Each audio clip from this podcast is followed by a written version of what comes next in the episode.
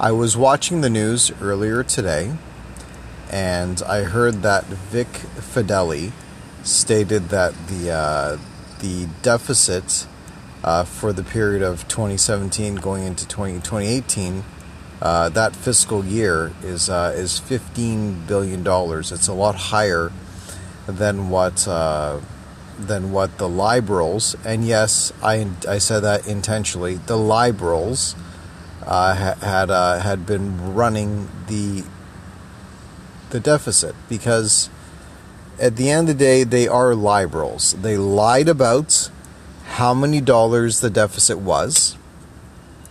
And a few years ago, they, they stated they had balanced the budget, which they did not. And um, and in truth, I I have a question now.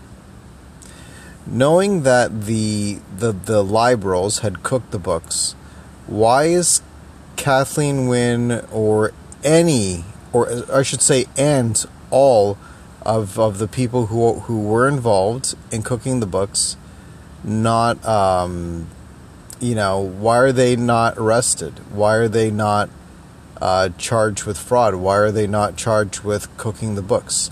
That's a question I have. Um, you know, if you ran if you ran the provincial government and there and you cooked the books, what would you call that? I call it fraud. But um, but thankfully that we elected Doug Ford, and uh, the conservative government is in power. Um, so in the next uh, so in the next uh, provincial election, uh, please vote for Doug Ford, and uh, and every conservative candidate uh, on the ballot. Okay, have a good day.